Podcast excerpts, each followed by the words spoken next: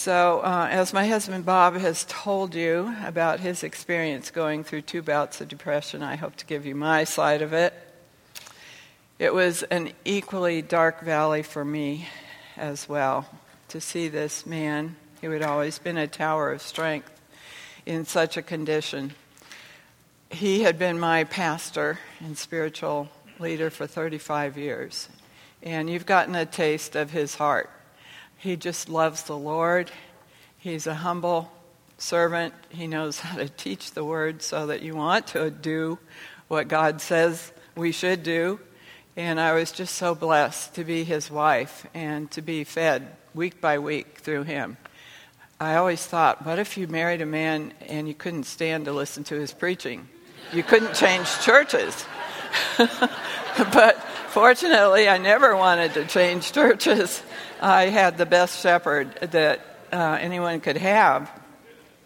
And he was so devoted um, to the Lord and to the ministry. Uh, it, I, if I had it to do all over again, I'd live it all again, even though it's very difficult at times. But it was very fulfilling 35 years. And then he um, took up a new challenge to be a um, professor, Christian University, teaching biblical counseling because he had been so committed to that and he had seen how biblical counseling changes even your preaching because you want to make it practical. You know the problems that the people are going through in the pew. And so his, his whole ministry was impacted by him learning biblical counseling after he got out of seminary. Sad, but our seminary didn't teach biblical counseling, it was integrated with a lot of psychology. And so, uh, and in fact, that's where we met at Trinity Evangelical Divinity School, our seminary for the evangelical free, which you are, along with us. Bob pastored in the EV Free for 35 years. So um, he learned it after seminary under Jay Adams and uh, his uh, teaching at Westminster Seminary, where he got his doctorate. But um, just prior to going into the Depression, he had switched careers. So he had to learn a whole new career of teaching um, biblical counseling. They put him in charge of the program. So for a while, he was teaching classes and running the whole biblical counseling program at the university and then sometimes um, preaching on the weekends. He became an elder at our church. He was teaching, then when he went to teaching, he was teaching more than the required amount to be a full time professor. He, was, he always wants to do above and beyond. And so um, he finished the semester. We uh, went to Russia. Um, my book was translated into Russian, so we were traveling around Russia. He was carting my heavy books around, no vacation, and gets back into um, teaching the fall semester, and his back went out, and he was having terrible back pain. He couldn't um, teach standing anymore, he had to sit, and it got so bad he could hardly walk. And so then the doctor said, We need to give surgery to help this herniated disc. He had the surgery, and it, the pain never went away. And so they said, Well, you just have to lay flat and uh, uh, rest the nerves there. And so he did that very conscientiously for two months, but I think that was the wrong advice because he lost all muscle mass, and the pain never went away. And so when they did another MRI, they found it had reherniated in the same place. And so they wanted to do another surgery, but we opted for physical therapy. And so uh, during that period of time when he was lying still for the two months, he went into clinical depression, and he told you about discovering that the day after my birthday that yes, this is depression. So, um, not only did he have depression? He had tremendous anxiety, sleeplessness, and just those long, long nights with no sleep. It was um, just totally, total bodily weakness, um, extreme suffering, physically, mentally, and spiritually. And as you know, if you've been close to people in this, it affects all of life. Almost everything that had characterized our life before ended. We couldn't minister to others. We couldn't enjoy the activities that we used to enjoy. We didn't watch any TV at all. No news, especially because it's always depressing. We didn't socialize or have people over. Hospitality, which had been a major part of our lives, was impossible. We didn't travel anywhere. Even going to church was hard. Sometimes we couldn't even make it to church because the anxiety was too bad. It, he felt like uh, he could almost jump out of his skin. He was so anxious. His head felt fuzzy and weird. and the atmosphere in the home was somber, not joyful and full of happy times as usual. He's always up, and it's strange because a lot of people think if you have depression, you're a melancholic person. Not Bob. He was known as the whistling pastor in our neighborhood. Um, Daniel can attest to that. In um, Teaneck, he, he would whistle all the way to the church, and I could hear him whistling as he came home. Um, so, but this wasn't a case of the blues or just ordinary discouragement. His body had broken down over a period of years of ministerial stress, not just prior to the breakdown. And this affected how he was able to think and feel. I love this man and I admire him greatly. And as you can imagine, this was excruciating for me to see him suffering so. It was an extremely, extremely dark val- valley and I would have to even say it was a living hell on earth.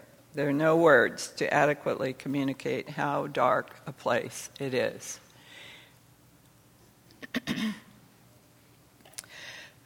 the suffering was necessary um, to put him on medication for a period of six months for some relief and his own safety and this is what helped to bring him out of it. Please understand that this was a last resort, and after much prayer and counsel and convincing that it was needed to restore his body. He was also receiving biblical counseling from a counselor in our church whom he had trained to uh, encourage him spiritually and for accountability. So the counselor needed counseling. People from our church, the college, and our family rallied around us through notes of encouragement, reminding us of God's faithfulness and of their love and prayers, and through visits and meals. Bob has always read to us in our marriage, but now he read book after book to me centered on the gospel. As one famous writer said, it was the best of times and the worst of times. It was the best of times for me because it was like a spiritual oasis in one way and a desert in another, as these books were nourishing me spiritually, but I was seeing my beloved suffer the worst malady of our lives together. He was fighting the darkness with everything in him in the Word daily, and these are things that help in any situation of depression. In the Word daily, meditating on Scripture and on the good news of the gospel, listening to Christian music, praying more than ever, and then doing just little things that he could do. His counselor was holding him accountable to write some notes of encouragement to others every day. And then he graded some of the ACBC thing. Um, papers. And um, you have to not neglect everything. Do what you can and while at the same time pleading with God for his mercy and grace to continue, continue on. My admiration of him grew. He was fighting it with all he had. I was seeking to encourage Bob with the promises of God, as he said. Um, and um, he was in such a dark place that he didn't even think he was saved. This man who had taught the word and um, brought dozens and hundreds of people to Christ didn't feel saved. That's how dark a place it is. There's no darker place. I would rather anything other physical disease than this um, to not feel your own salvation is a dark, dark place. He even thought of taking his life. God's grace was there for us one moment at a time, one tick of the clock to the next, which is so loud for the sufferer, even the tick of the clock. I would have gone under with Bob had it not been for his sustaining grace. What eventually happened? Bob's body responded to the medication and the spiritual disciplines and the physical therapy and in answer to hundreds of people's prayers. And in God's mercy, 10 months later, he was go- able to go back to teaching. All praise to the Lord. His depression lifted completely. His joy in the Lord was returning. Many hearts were strengthened as Bob was able to share God's faithfulness through it, and we could see how good was coming from our pain. At many people's request, he wrote the book, If I'm a Christian, Why Am I Depressed?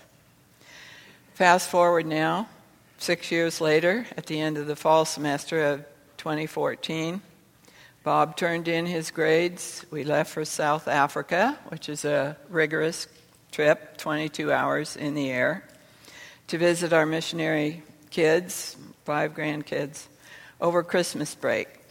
Much festivities, just plain fun, excitement. He preached over there several times. We went nonstop with no real rest over the break, hopped on a plane for 22 hours of return flight just in time to start a new semester, teaching a full load, preaching on Sundays following, with plans for two international speaking trips in the offing. Then on February 11th, 2015, I fell and broke my leg. I missed my step in the garage and fell on the cement floor, shattering my femur. Nothing exciting like on a ski slope. I lay there for half an hour in excruciating pain, and I couldn't move. Finally, our cleaning lady providentially heard me um, crying out for help. I was locked in the garage, and the garage is separate from the house. And as they were leaving, putting the lock door in the lock, she heard my cries. Um, and Bob wasn't due home for five more hours. So that was God's providential saving me. But he was in the middle of a class, and he saw he had a call from our cleaning lady.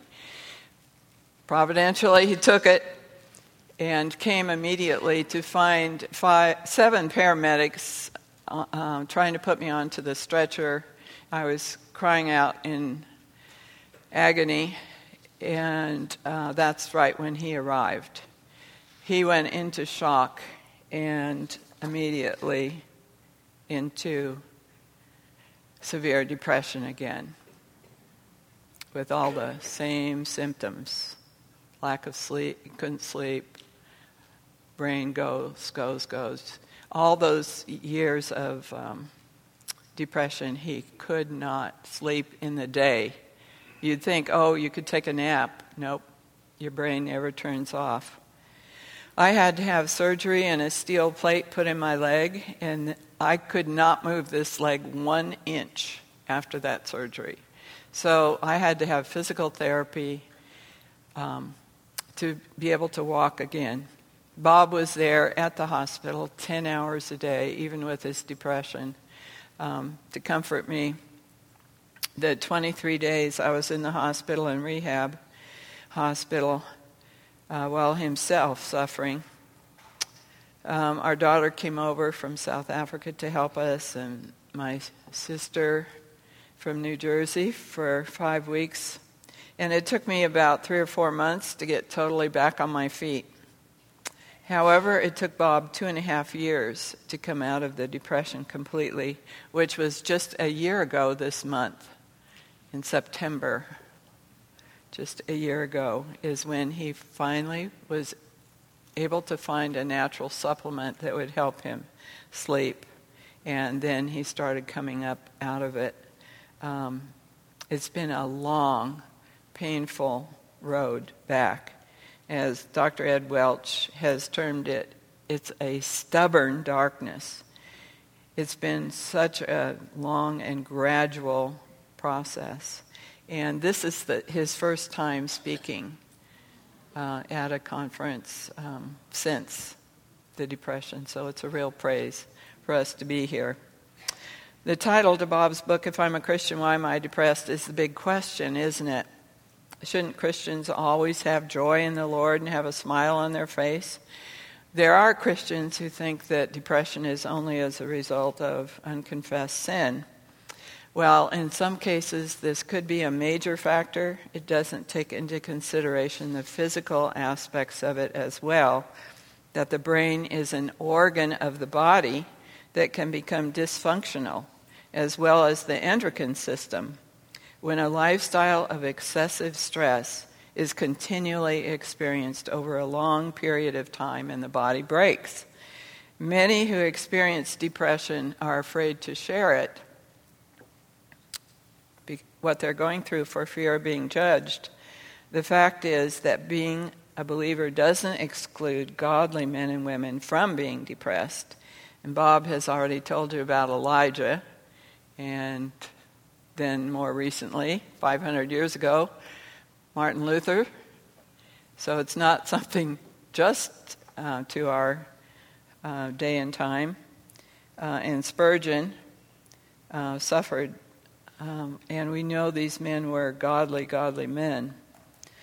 Depression has always been a problem, but it does seem like it's becoming more prevalent in our fast paced lives with the physical and spiritual stresses of this generation.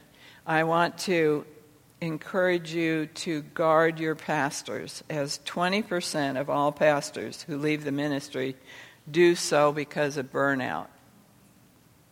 It's exhausting those in vocational ministry and those who work full time and add in vocational or um, intensive ministry, even counseling, which is quite intensive, need to guard against the dangers of burnout. We need rest for our bodies and souls, and I can't stress this enough.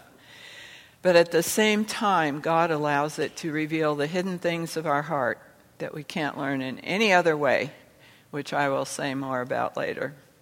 We see now that Bob's schedule left no margins for rest, and his body was stretched to the limit. And then, when something traumatic happened, he wasn't prepared to handle it physically, and his body broke.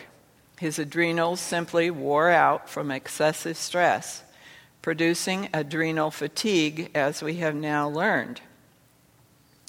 Most doctors tell people with this to relax and take an antidepressant. The adrenals regulate the nervous system and are responsible for the fight or flight response. They produce cortisol, the most important anti stress hormone in the body. Adrenal fatigue occurs when the amount of stress exceeds the capacity of the body to compensate and recover. And Bob's adrenals were at the point of exhaustion. Through the right living, healthy living principles and protocols, the adrenal glands can be restored to optimum health, which includes proper rest, exercise, specific nutritional supplements, proper diet, and stress reduction. We found a doctor who has had success treating people with adrenal fatigue syndrome and treated with him for about a year.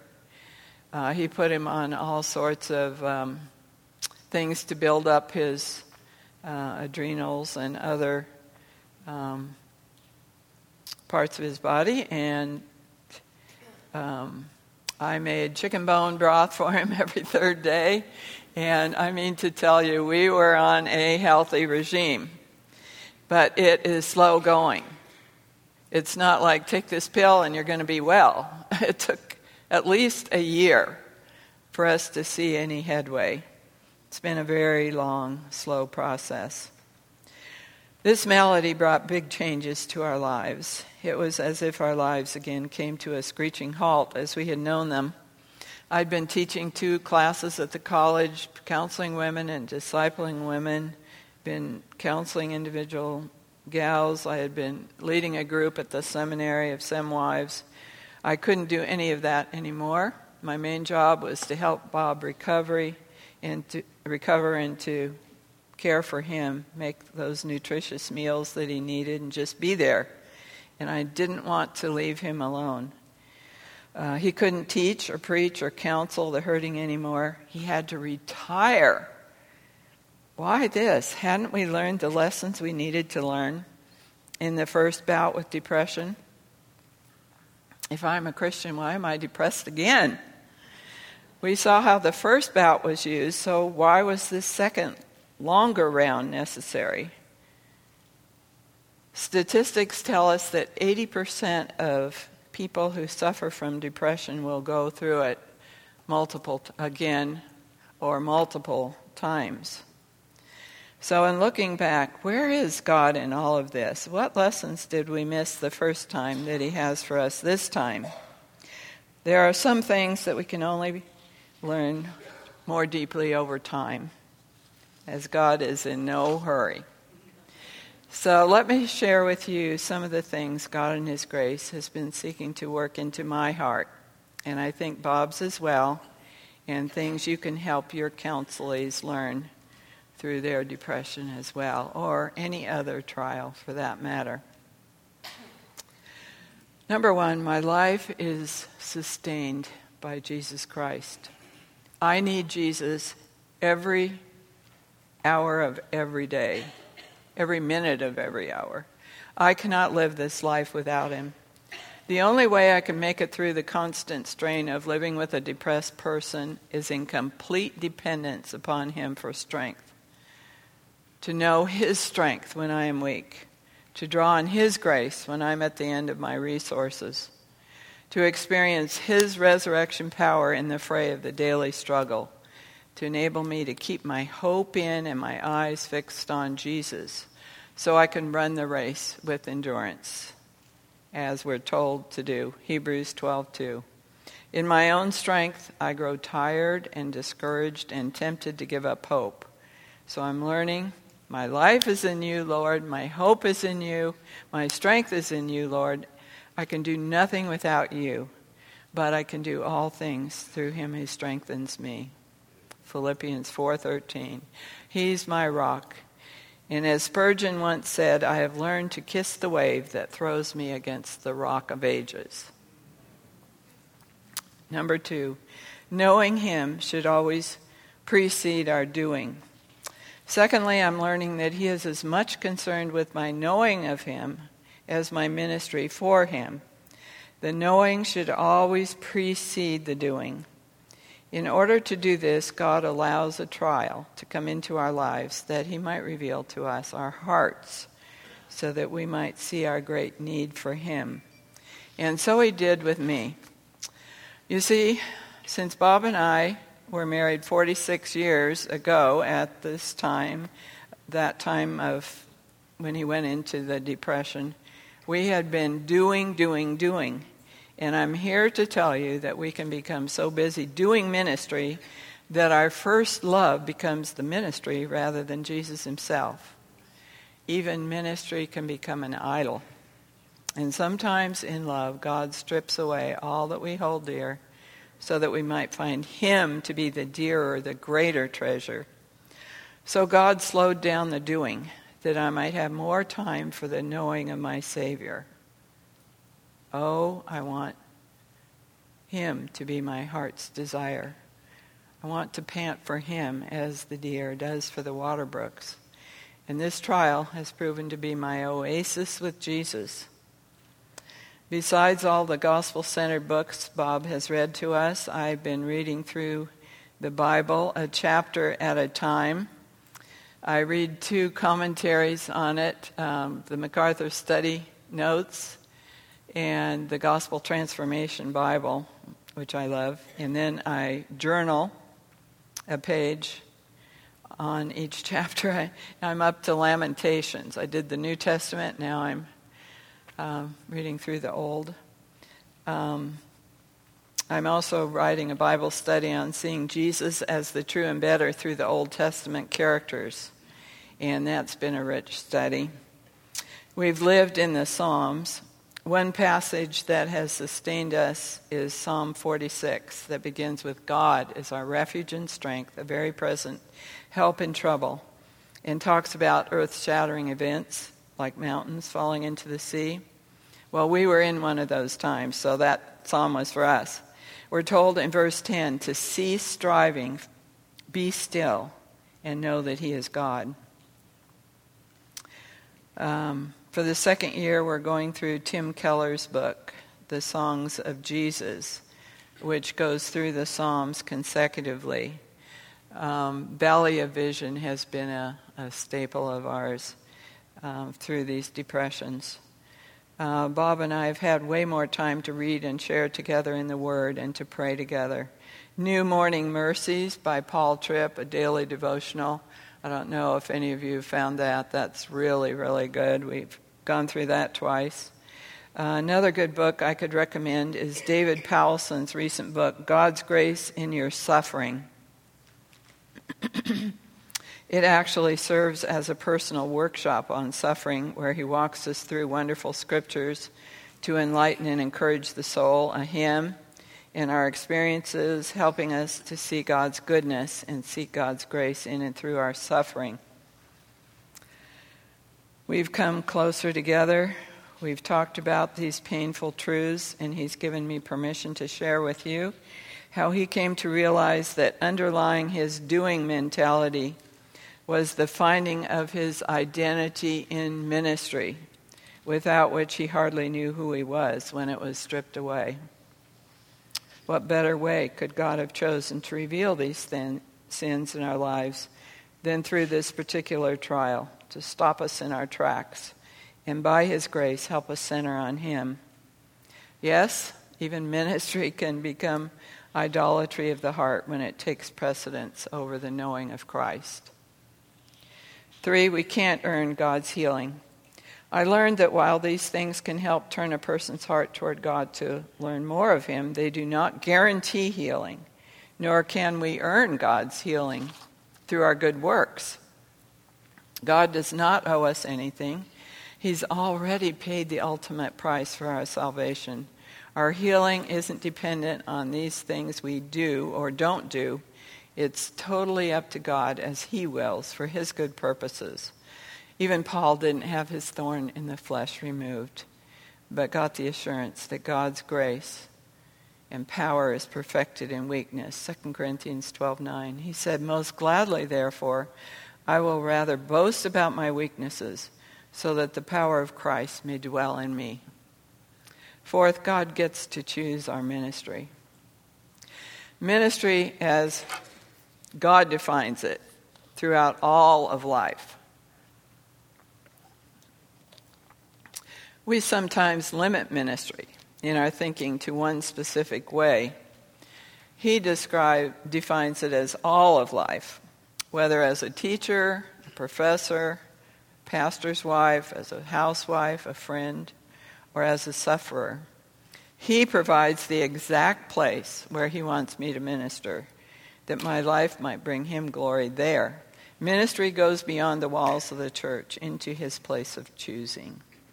I have to confess that I thought, if only I hadn't fallen and broken my leg, if only Bob hadn't gone into depression, if only he would have gotten through the depression more quickly, if only we were back in ministry, then my life would be fulfilling and productive for God's kingdom. I loved teaching and discipling women. I loved having my husband involved in fruitful ministry. Jerry Bridges says in his classic book, which we have used, it came out 30 years ago, you probably know when I say this, Jerry Bridges' book, Trusting God When Life Hurts, which is one of your best resources in counseling people in any kind of trial. He says this Our lives are cluttered with a lot of what ifs or if onlys. If only I had done this, or if only that had not happened. But God has no if onlys. God never makes a mistake. God has no regrets.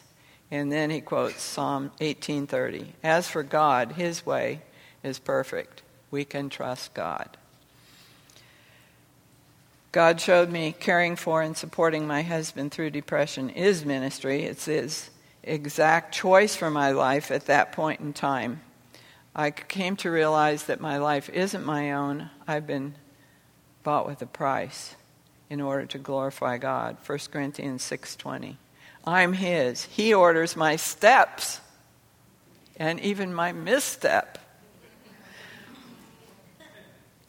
And Paul said, I do not consider my life of any account as dear to myself, so that I may finish my course in the ministry which I received from the Lord to testify solemnly of the great gospel of the grace of God. Paul was saying that his ministry was appointed for him, and that included his suffering.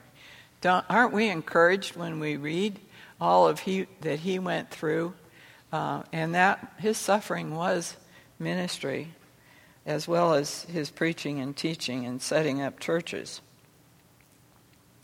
Oh, that I might finish my course with joy, with the well done, good and faithful servant, as Paul. This is the exact place where God wanted me to serve him. It's an important ministry in God's kingdom, loving my husband, respecting him, and serving him. And that brings God glory. And today he continues to use it. Wherever I go now, I barely mention that we went through depression, and it gives opportunities to connect with others who are also suffering. And we have a certain fellowship. People saying how our story ministers to them in their suffering. And I wouldn't be here today had it not been for what we went through. Yes, God chooses how and when and where we minister. Proverbs 19:21 says, "Many plans are in a man's heart, but the counsel of the Lord will stand." Number 5, suffering is a tool of God's grace. This suffering we went through is a tool of God's grace to make me more like Jesus. So I can trust his sovereignty and accept what he brings. And we know that God causes all things to work together for good. Romans 8:28. We love that verse and the sovereignty aspect of it to work together for good. But then the next verse says that we might be conformed to the image of his son. That's his purpose in what we go through. He's seeking to make me look like his son. Through our trials, we learn more of the fruit of the Spirit love, joy, peace. Um, certainly I could learn to love my husband sacrificially um, through this trial. More joy in a depressive situation. I could have his inner joy. Um, more patience, perseverance. I have to admit that as the months dragged on, I lagged in patience. Reading Job's story, which I think most of us do when we're going through trials, is a big encouragement and it was to me. The Apostle James referred to Job's endurance and how the Lord is full of compassion and merciful to us. He put up with Job's doubts, and we know the whole book of Job is um, his doubts and questions, which went on and on with no help from his wife or friends. It was just him and the Lord and the Lord gave him what he needed to persevere. Dr. Ed Welch, in his um, book, Looking Up from the Stubborn Darkness, says that perseverance is one of God's characteristics that he calls us to emulate. He perseveres with us, and we are very difficult people to deal with. It may sound trite when people tell us to hang in there through our struggles, but God encourages us to persevere so that we will look more like Him. Perseverance is not just making it through life until we die, it's perseverance in faith, even when life is difficult. And perseverance is tied with hope that God rewards those who persevere and is faithful to all his promises. Jesus took the path to Calvary and calls us to follow in his steps. I put up a sign over my sink in the kitchen. I, I put verses, hymns, and just notes to myself, especially during this time of depression when I need to be thinking God's thoughts. So I had this on a three by five card die to live. I can tell myself this or give in to doubting his goodness. I need to make the most of this trial by cooperating with God, embrace it, learn from it, to be more and more like His Son, and then He will use it for His glory. Six, we need to adjust our lives to the season that we're in. We're down, but not out. This was a season for us, and for some people, it's not a season like Joni Eareckson Tada. Uh, it's a lifetime calling. And what a blessing she is, and her books. Her book, um, hmm, what is it? I can't think of it. All of her books are so encouraging. Oh, A Place of Healing. Um, wonderful book on how to get through uh, any kind of um, trial, physical trial. Um, sure, we want our dreams to all come true, we dreamed of finishing strong, never retiring. Um, during the Depression, Bob thought he'd never preach or teach again, but here we are. It ended up, it was a, se- a season. Um, so, um, we know the, the verse in Ecclesiastes for everything there is a season and a time for every purpose under heaven. And Matthew Henry says of that verse, there is an appointed time or season. Um, oh, th- that every change concerning us with the time and season of it is in, unalterably fixed and determined by a supreme power, and we must take things as they come. For it is not in our power to change what is appointed for us. We are to enjoy the good of our labor in a humble dependence upon God and His providence, neither lifted up with hopes nor cast down with fears, but with evenness of mind, expecting every event. So we now see the need to set a grace paced life, adjusting our life changes as energy levels diminish, sensitive to changes as they take place. And we need wisdom to recalibrate our pace as runners do to avoid injury or exhaustion to ensure a happy and successful finish. The graces of sleep, Bob has mentioned this exercise, relaxation, a good diet, friendships, reflection, fellowship with God should all be a part of a grace paced life. So, seven, God's gracious gifts are to be humbly received. God created us to live in community and humbly give. Yes, we've done a lot of giving, but now to receive help. I can recognize our dire need for support, physically, spiritually, to share our needs with the local body of believers and graciously and humbly receive their expressions of love. Transparency is hard with depression because it's humbling. We want to be strong. Our bodies and our minds have disappointed us, they've humbled us. But that's a good thing, isn't it? James says God gives grace to the humble. I can admit that I have needs for help. My situation requires that I can't do it on my own. So, what if my friends are like Job's comforters? And you will get some of those. Um, I can assure you we did. I can be open to criticism because God knows my heart, and His opinion is all that matters. I can ask Him to reveal the truth of what's in my heart. I don't have to withdraw, but can allow for assistance from the body, knowing it's what God intends. So we've always, um, in ministry, of course, it's a giving lifestyle, but now we're realizing that it's God God's intention for the church to be, quote, an interconnected group of people who entrust themselves to each other. That's a quote from Ed Welch's excellent book, Caring for One Another. You, and this is a, another quote from his book. You can speak of your pain, and someone responds with compassion and prayer. You can speak of your joys, and someone shares them with you. You can even ask for help with sinful struggles, and someone prays with you, offers hope and encouragement from Scripture, and sticks with you until sin no longer seems to have the upper hand.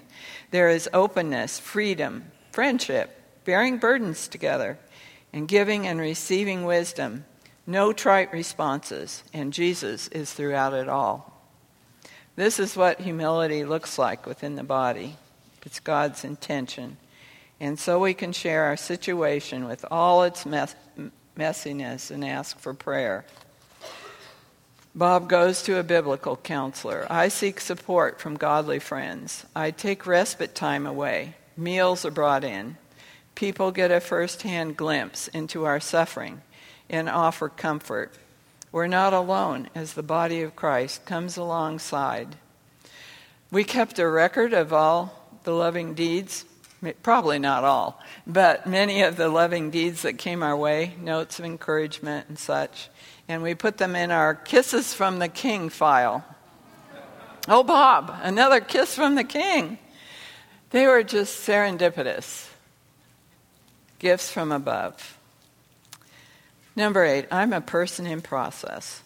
I need to live with the knowledge that I am a work in process and have constant need for God's grace and forgiveness. God isn't finished with me yet. As Paul said it in Philippians 1 6, I'm confident of this very thing. He who began a good work in you will perfect it. He will perfect it until the day of Christ Jesus. What happens on days when I become discouraged and sin and fail? Instead of tormenting myself with these imperfections, I can quickly humble myself before my Father and confess my sin. 1 John 1 9. And he forgives me and accepts me as perfect in Christ. In Sister Elyse Fitzpatrick's uh, wonderful book, Because He Loves Me, and that is a life changing book. I used it in my discipling women classes. She says this On the days when you feel as though you'll never get it, you'll never please Him, you're such a failure, you must remember the lavish gift. His great heart pumped blood through his veins and then out his wounds so that he could bless you. This perfect blood streamed down his body and tumbled through space pooling on the earth beneath his feet. It was trampled on by those who stood below, jeering. It mingled with the dirt he had created, and from it grew your hope. And then on the days when you believe you you're finally getting it, finally pleasing Him, when you think you can look in satisfaction at your goodness, you'll need to look at that blood even more closely. Take yourself to Calvary and stand there until all your good works seem to you, as they really are, vile sludge, purified only by his cleansing flow. Number nine, God holds our future in his hands. Do I need to feel insecure and stress out because the future is simply out of our hands or be plagued by worry of the unknown? We all wonder about what is to come, especially when your husband's in depression. Will he always be like this? Will it get worse? What will we do? Will we live in my brother in law's basement? As he thought. What can we do? Bob told you what we can do in the last message. Follow out that wonderful passage in Philippians 4 4 to 9. Very important passage of Scripture. I don't have to go to sleep wondering what the next day will bring or wake up trying to figure out all the what ifs I can think of. No, I can rest and experience peace in the face of the unknown. Why? My rest is in the person who holds my husband and my individual future in his wise and gracious hands. I have peace because I know that he will complete the good things he's begun in our lives. He's faithful. He never leaves the work of his hands. He's gracious. So he gives us what we need, not what we deserve. He's wise. So what he does is always best. He is sovereign. So he rules all the situations we encounter. He is powerful. So he can do what he pleases, when he pleases. He knows he loves me. And if he spared not his own son, but delivered him up for us all, for the likes of us, won't he also give us all we need when we need it? Nothing will ever be able to separate us from his love in Christ Jesus our Lord. I can keep my eyes fixed on the goal of the prize of the high calling of God in Christ Jesus as Paul did in the midst of his trials. That great hymn writer, William Cowper, whose life was full of personal anguish, you probably know this, his story. His um, pastor was John Newton, the author of Amazing Grace. Went through deep depression for many years. Wrote this wonderful poem for the hymn, God Moves in a Mysterious Way. He also wrote the wonderful hymn, There is a Fountain Filled with Blood, which I love. He lived in 1731 to 1800. This is his poem, God Moves in a Mysterious Way. God moves in a mysterious way, his wonders to perform. He plants his footsteps in the sea and rides upon the storm. Deep in unfathomable minds of never failing skill, he treasures up his bright designs and works his sovereign will. Ye fearful saints, fresh courage take. The clouds you so much dread are big with mercy and shall break in blessings on your head. Judge not the Lord by feeble sense, but trust him for his grace. Behind a frowning providence, he hides a smiling face. His purposes will ripen fast, unfolding, ev- unfolding every hour. The bud may have a bitter taste, but sweet will be the flower. Blind unbelief is sure to err and scan his work in vain. God is his own interpreter, and he will make it plain we can be assured that one day our sorrows will come to an end and that heaven awaits those who are in Christ. We always have hope, no matter how dark our valley that God has called us to go through. And then the verse, 2 Corinthians 4 16 and 17. We do not lose heart, for momentary light affliction is producing for us an eternal weight of glory far beyond all comprehension, while we look not at the things which are seen. For the things which are seen are temporal, but the things which are not seen are eternal. Oh, dear ones, may we remember these words and let them encourage our hearts in this life He has given us to live for His glory. Let's close our time in prayer. Lord, we thank you that you are all love. You demonstrated that on the cross, and we can never doubt that love no matter what we go through. Thank you that you are all powerful, all wise, and uh, you're working all things together for our good and your glory. I pray for these dear people that as they go through their own journey, that um, you will uh, encourage them with these truths but also use them to encourage many others as well. And we will give you the praise, for we pray in Jesus' name. Amen.